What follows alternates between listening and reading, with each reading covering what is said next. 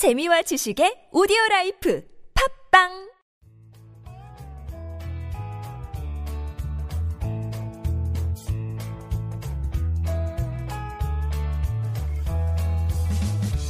황홀하고 찬란한 광결인 창조적 유희. 여기는 한지은의 고전에서 찾아낸 단단하고 수상한 심리학 고단수 심리학입니다 안녕하세요 저는 서정숙입니다 오늘은 43번째 시간으로 마음의 중심을 잡는 법에 대해서 인간개발 작가 한지훈 선생님과 이야기 나눠보도록 하겠습니다 마음이 중심이 잡기가 정말 어려울 것 같은데요. 정말 마음의 중심을 잡는 방법 똑부러지게 오늘 강의 부탁드립니다.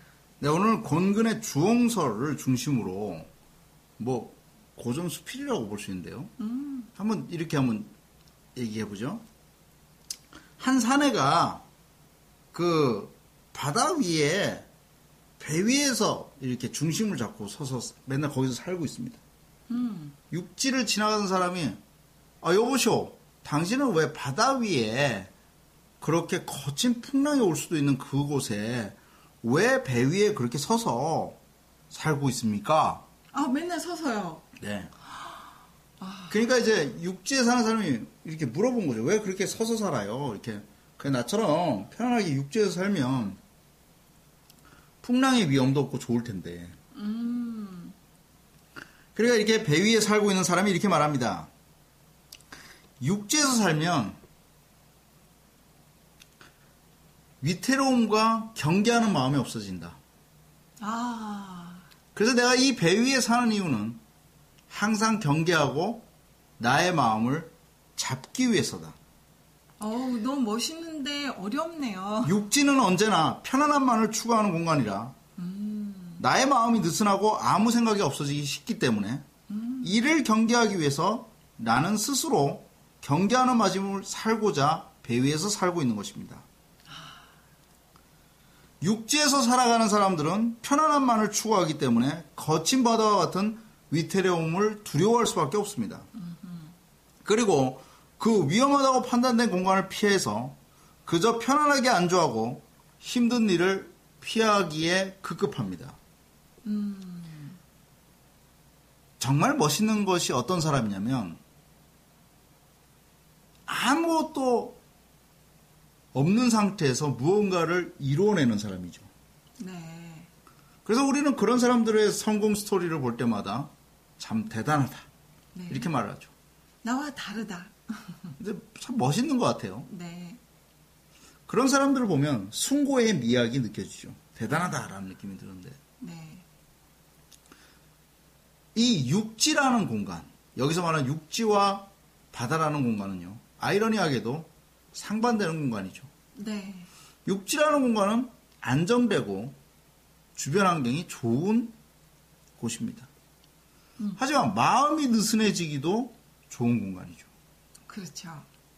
우리도 역시나 마음이 느슨해져서 아무것도 하기 싫을 때가 많이 옵니다. 네. 그러다가 갑자기 내일 시험이다. 혹은 이번 달까지 프로젝트를 내라. 혹은 이번 달까지 영어 시험을 통과하지 못하면 넌 대리 진급이 실패한다. 라고 하면 그때부터 바다의 위협이 느껴지죠. 그렇죠.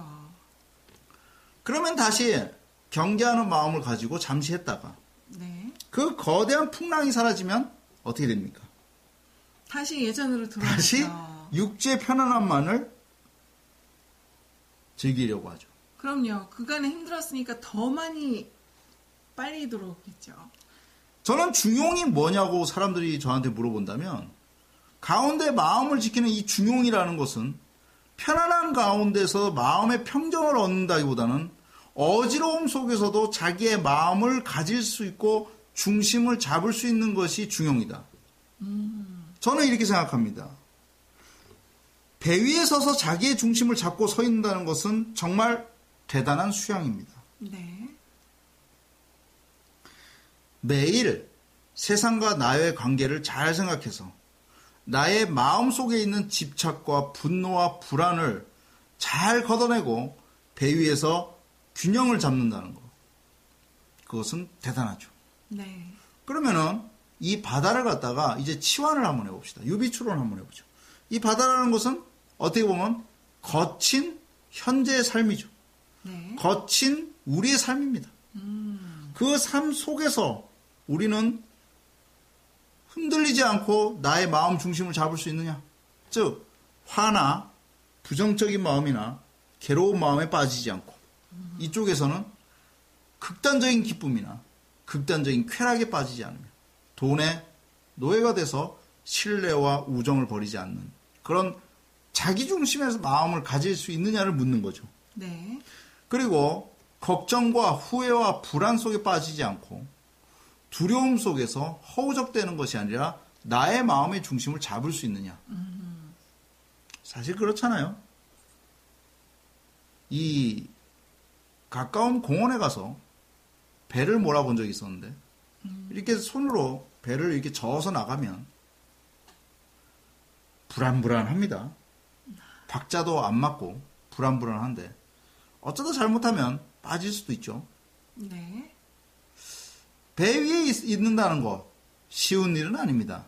특히 카누 같은 경우는 굉장히 위험하죠. 위험하죠. 네. 근데 저는 이렇게 생각해요. 내가 위험 속에서 중심을 잡으려고 하고 있지 않는다면 바로 나는 편안함 속에서 위험을 거부하는 사람. 그래서 언제나 위험은 위험한 것이다라고 치부하는 사람이 될 수밖에 없다. 위험은 관리해야 되고 경험해봐야 위험을 기회로 만들 수 있는데 위험 자체를 거부하고 그것은 될 수 없는 일이야. 그것은 아무것도 이루할 수 없는 공간이야라고 말을 한다면 우리는 정말 아무것도 이룰 게 없다는 것입니다. 네. 나를 바로 세우려는 능동적 노력이 없이 세상이 던져주는 안락함만을 즐기려는 나약함에서 벗어나십시오. 바다 위에 떠 있는 작은 배에 살고 있다는 인식을 하고 준비를 해둬야 합니다. 준비된 자들은 바다라는 세상 유혹과 시련 속에서 서핑을 타듯이 기회를 찾지만 준비가 되지 못한 자들은 바다라는 시련과 유혹을 제대로 인식하지 못하고 그저 피하려고만 합니다. 주홍소리 던져주는 메시지는 명확하고 분명합니다. 배 위에 서 있는 것처럼 자신의 마음 중심을 정확히 잡아나가야 됩니다. 그 잡혀진 중심 가운데 세상의 변화, 즉 파도에 적응해 나가야 됩니다. 자기 중심이 이제 완전히 흔들려 버려서 아예 그것을 거부해 버리고 그냥 편안한 내 침대, 육지의 편안함만 느끼는 그 침대 위에서 아무것도 못하고 있을 때 우리는 무기력해지죠. 그래서 인터넷 서핑, 게임, 채팅, TV 보는 것과 같이 창조적 시간이 아니라 무기력의 시간이 점점 깊어진다는 것입니다. 자기 마음을 잡기 위해서 세 가지를 마지막으로 간단하게 말씀드리고 끝을 내겠습니다. 첫 번째는요, 내 마음의 중심을 잡기 위해서 정말 내가 하는 일에 진심과 정성 어린 마음을 담아내라는 것입니다. 정진을 하라는 것입니다. 두 번째, 항상 내 마음의 근원의 목소리에 집중하라. 이것이 평정심을 갖는 굉장히 큰 힘이거든요. 그리고 세 번째, 끊임없이 배우려는 열정을 표현하라. 이것은 무슨 소리냐면, 일, 배우라는 것은 맨날 뭐 수학 공부하고 영어 공부하는 것이 아니라 바로 인간의 원초적인 배움의 즐거움인 읽고 쓰고 생각하기에 삼박자를 유지하라는 것입니다. 이 세 가지를 잘 실천하다 보면 배 위에서 경계하는 삶을 끊임없이 지속적으로 살 수 있을 것입니다. 네. 결국 인간이 노력하는 삶이라는 것은 편안한 삶은 아닙니다. 네. 편안함이라는 것은 무엇입니까? 두 시간 동안 호텔 뷔페에서 먹고 난 뒤에 느껴지는 불쾌한 포만감에 지나지 않습니다. 편안함은 불쾌함으로 가는 지름길입니다. 편안함이 아니라 우리 삶의 승리자로 서기 위해서 위태로움과 경계 속에서 자기 중심을 잡아 나가십시오. 그것이 바로 권근이 이야기하는 주홍설의 배 위에 선 남자의 삶이기도 합니다. 그렇게 산다면 우리 삶은 바로 내가 내 마음을 컨트롤하는 항해자, 선장이 될 것입니다. 감사합니다. 네, 여러분 바로 지금 이불에서 나와서 세상 밖으로 우리 한번 균형 잡으러 나가 봅시다. 지금까지 한지훈의 고단수 심리학의 저는 서정수 네, 저는 작가 한지훈이었습니다. 감사합니다.